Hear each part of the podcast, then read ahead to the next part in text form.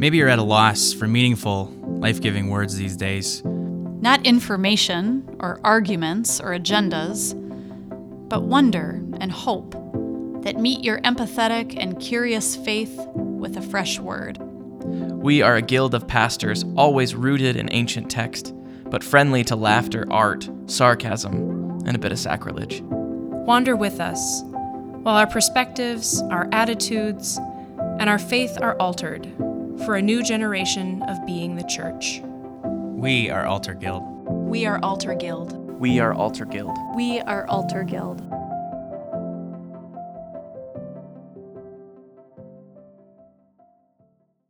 When we think about Christmas, all the ways we've celebrated, all the people we've loved, all the places we've gathered, all the presents exchanged, we conjure joyful memories of light and gladness, but also recall seasons more complicated and eerie, long nights that seem to win. In this episode, Derek reflects on Christmases past, and one in particular, with the help of his younger brother. Just a quick note before we get started this episode includes content related to drug addiction, overdose, and recovery. Here's Derek.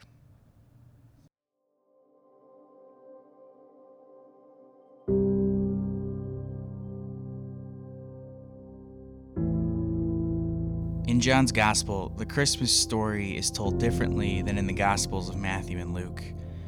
Instead of shepherds and angels and wise men gathering in Bethlehem, John uses theology and philosophy to weave a beautiful poem that describes the coming of God into our world.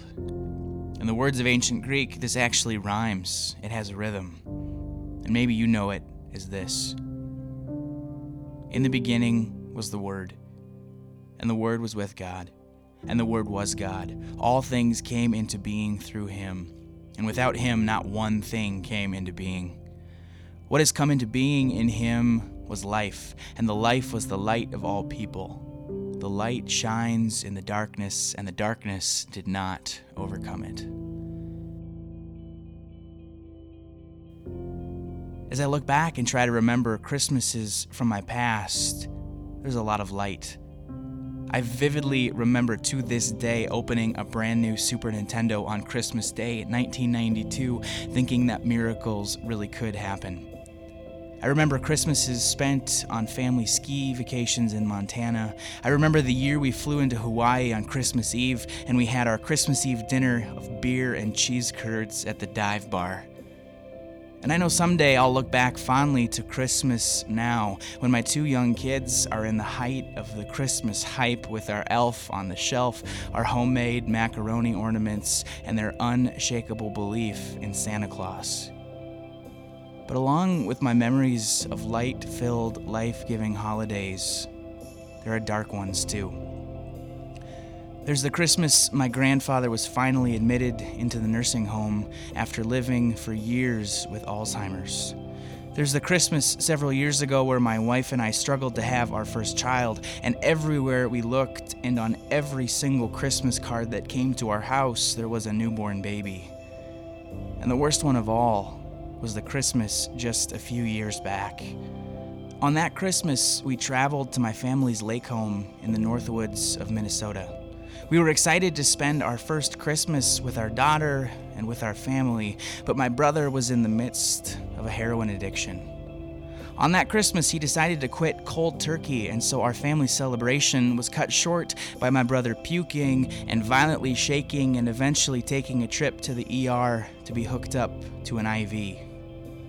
And as my family walked down this journey of addiction with my brother, we've learned that many families go down the same road.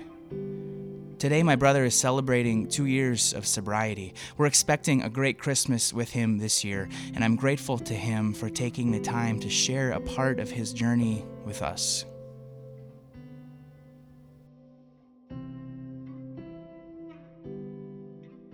First of all, like just thanks for for being here. You know, we're we're sitting right now at your kitchen table. Um, in your apartment, and right next to me are a bunch of your school books. You're starting college here just in a couple months, so so we're pretty fortunate that uh, these are the the circumstances that we're in. But just you know, I want to thank you for being willing to like talk about this. It, it's kind of weird because, you know, this is probably one of the first times we've actually really like dove in deep and we have microphones in front of our face. So like it's kind of a weird experience, but but thanks for being willing to, to do that. So So yeah, I mean, it started off. I was doing painkillers when I was 16, 17, 18, all those years. and how old are you now? I'm 23 now. You know, I was just experimenting with drugs. Uh, didn't really think much. You know, as a 16 year old, you kind of think you know everything in the world. Um, I started off doing that. I ended up dropping out of school on my junior year.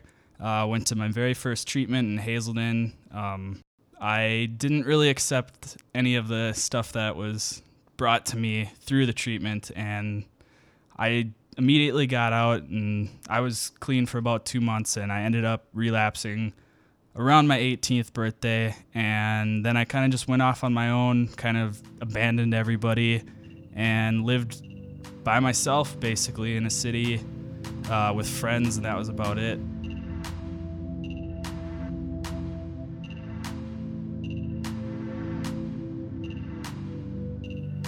So, was was there ever a moment when the the train has, has left the station and it's rolling and rolling and rolling? I mean, is there a point where you realize that it's something that's gotten out of control, or or I really did not think that it had became a problem yet until I was probably 20 in my 20s when I really started getting into like the heavier opiates like heroin um, and that's when my life really spiraled out of control uh, getting sick to like the point where I couldn't get out of bed um, just not being able to do anything not being able to connect with any kind of people um, just kind of feeling like there was no hope, like I didn't have a chance, and this is the way that things were always going to be.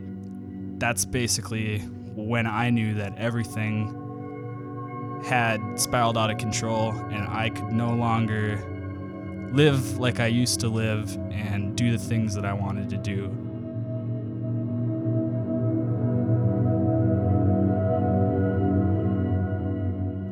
when when you are in the depths of, of an addiction like that talk a little bit about what that does to, to the relationships i mean the people in your life and and uh, Um, well, I basically cut off connection with everybody in my life. Uh, it really screws up a family, I know that.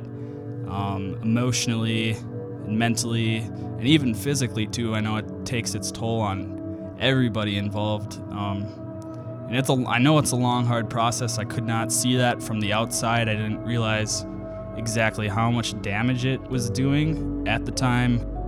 I knew that my parents wouldn't sleep at night and stuff. They would just worry about me. Um, and I just wouldn't give them the time of day or anybody in the family, really, or anybody. yeah you didn't call me much Yeah. Sorry. no it's okay it's all good Um, so yeah, I don't know. I, I know it just takes a big toll on family relationships, and it's uh, it's not good. And I feel feel bad for families out there that are still experiencing it because I know how fortunate I am that I'm here right now, and that that stuff's not going on anymore, and things are good. you know there were a couple times where you had gone to treatment and you know mom and dad and me and and, and our sister we were all thinking okay this is it. This time it worked. And then it wouldn't. And then that cycle kind of repeated itself you know a, a couple times to the point where finally I was like okay let me see if this works again and it probably won't. But but sure enough walk me through a little bit. Once the the Hazelden treatment you know started working and you got on the Suboxone and and you're starting to feel the you know the effects of that and the progress is happening where were you at emotionally? I mean what what's that like coming out of that Oh man, it was a tornado. Like if I had to explain it because it's all these things that you pushed off for so long. Just not realizing how much you've hurt people and like the terrible things that you did during addiction that you just don't want to work through because some of them are just so bad that you wish you could just forget, but you know, the only way that you're going to get through it is actually working through it and that's really hard. And that alone, I I don't think I could have done without that other side that they offered. So So so how do you work through it? uh, lots of groups, uh, talking with people. I was very fortunate when I was at Hazelden because it was a small group of four of us when I first got there, and eventually it was like 12. But I mean, it was a really close group of guys that were all really serious. And so we had a really good support system, and it felt like, you know, the people there really cared. So even when the counselors were gone and you were there at night, it still felt like you were making progress. And so that was a that was a good feeling, and it made it a lot easier to go through. Now I know, um, you know, we we keep coming back to this today, but but you, you know, you're an incredibly fortunate guy. I mean, we we all are, um, our whole family, but you know, you especially because, you know, you, you went through this this terrible ordeal, but again, here we are sitting here, and you know, you're you're in recovery and you're making progress and working the steps, but. Uh, I also know that that some of your friends uh, were not as fortunate. Do you want to talk about that a little bit? I had three friends in the last three years that have all passed away. Um, one of them was a really good friend that I had known since fifth grade. Um, another one, Yeah, and you guys actually were in uh, my camp counselor Yeah. academy together when you guys were just just little kids, and I remember playing, you know, League of Legends and StarCraft with you guys when you Yeah. were just little ones, and yeah, it's that's tough. It is. He was a he was a great guy, and you know it, it happens. And I know he was working really hard. How did he die?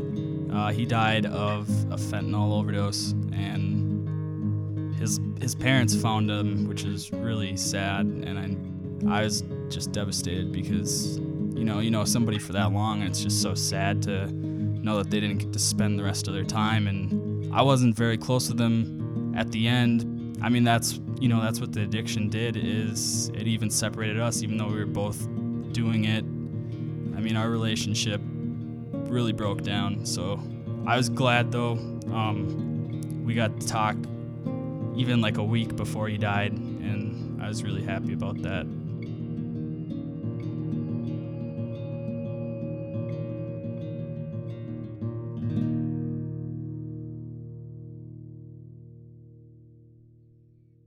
you know, I'll never forget that Christmas. Uh, it's probably no offense, but it's probably the worst Christmas I've ever ever had because we had this uh, huge family Christmas planned, and um, you know, my daughter, uh, your niece, was just born, and so we were all excited to get everybody together. And I think were you going into treatment, and so you had gone cold turkey for that Christmas break? Was that yeah, that was it was pretty bad. I was like on day three or four, and that's so? Did you just you just basically quit right before family Christmas? yep. I think I had used like a few days before that, and when that was all going on, it was like three four days, and that's one of like the peak moments where it's just at its worst. Yeah, and I just I remember feeling so bad for you because you were going through heroin withdrawal, and here we are at this little like idyllic cabin in the woods, and you guys ended up going into like the local regional emergency Yep. room, and you know I I just I can't imagine what that visit with Dad must have been like.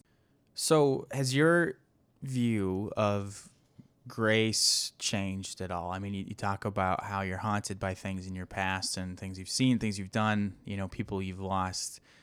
How, how has that changed the way that you see forgiveness played out or, or grace played out?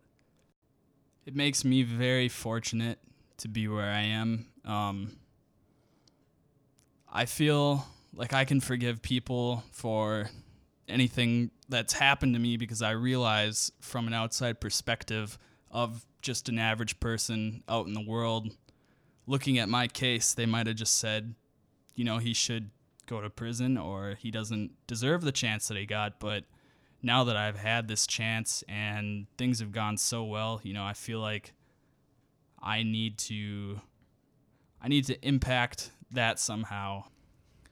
So there's countless families out there that are, are going through what we did um, a few years back. If you could say something to those families, or if you could talk to them about your situation and what you've learned, what would you tell them? I would tell the families, you know, don't give up. It might seem really hard, and I know it's really hard, and it might be incredibly painful, but you just got to keep supporting them. Um, even with you supporting them, they might feel just lonely and miserable and they might not understand what's going on. But eventually something might click and the first treatment might not work, the second, third, fourth, fifth one might not even work too. But yes, the persistence is key and hopefully they have some sort of spark in them that makes them want to keep trying to get sober and get clean because all it takes is one time to do it right. And I didn't think that it was going to work when I went, and things really changed.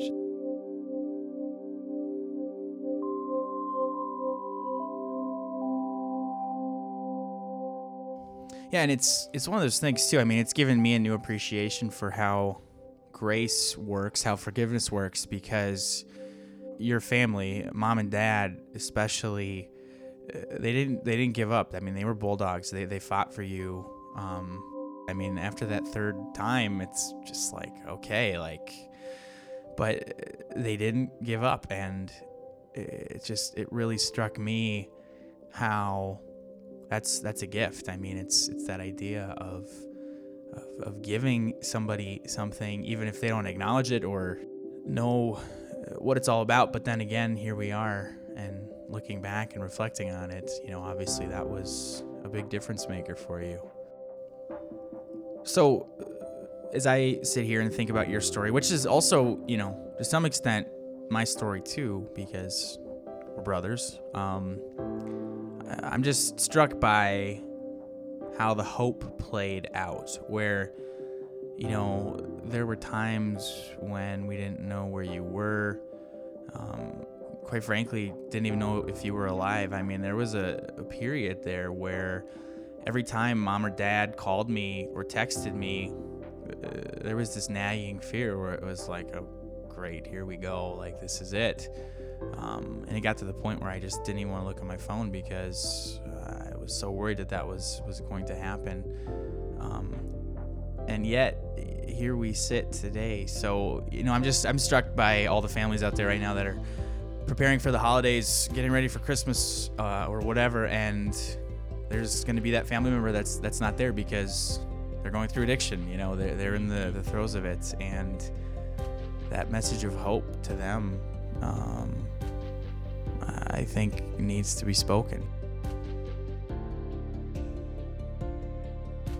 Well, thanks again for your willingness to be open and honest. I'm sure it's not easy uh, talking about the skeletons that are in your closet and you know the, the struggles, but I just uh, I know that telling your story it's an important part of your healing, but hopefully it can be healing for uh, other people that are that are going through it at this time of the year. So thanks so much for being here today, and, and thanks for sharing your story. Yeah, thank you very much. I appreciate doing this. I always wanted to do something like this, and this is my first time, and I really hope that it can impact someone, and I hope it can bring some hope. Great. Thanks so much. Love you, brother. Love you too, man.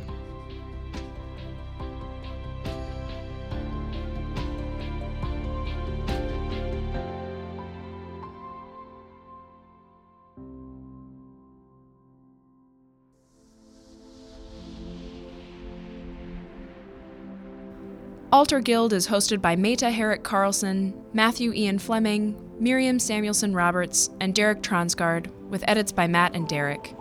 Today's episode was written by Derek Tronsgard with music by Dotted Lines, Be Still the Earth, Evolve, Triads, Matt Wigton, and Aaron Sprinkle.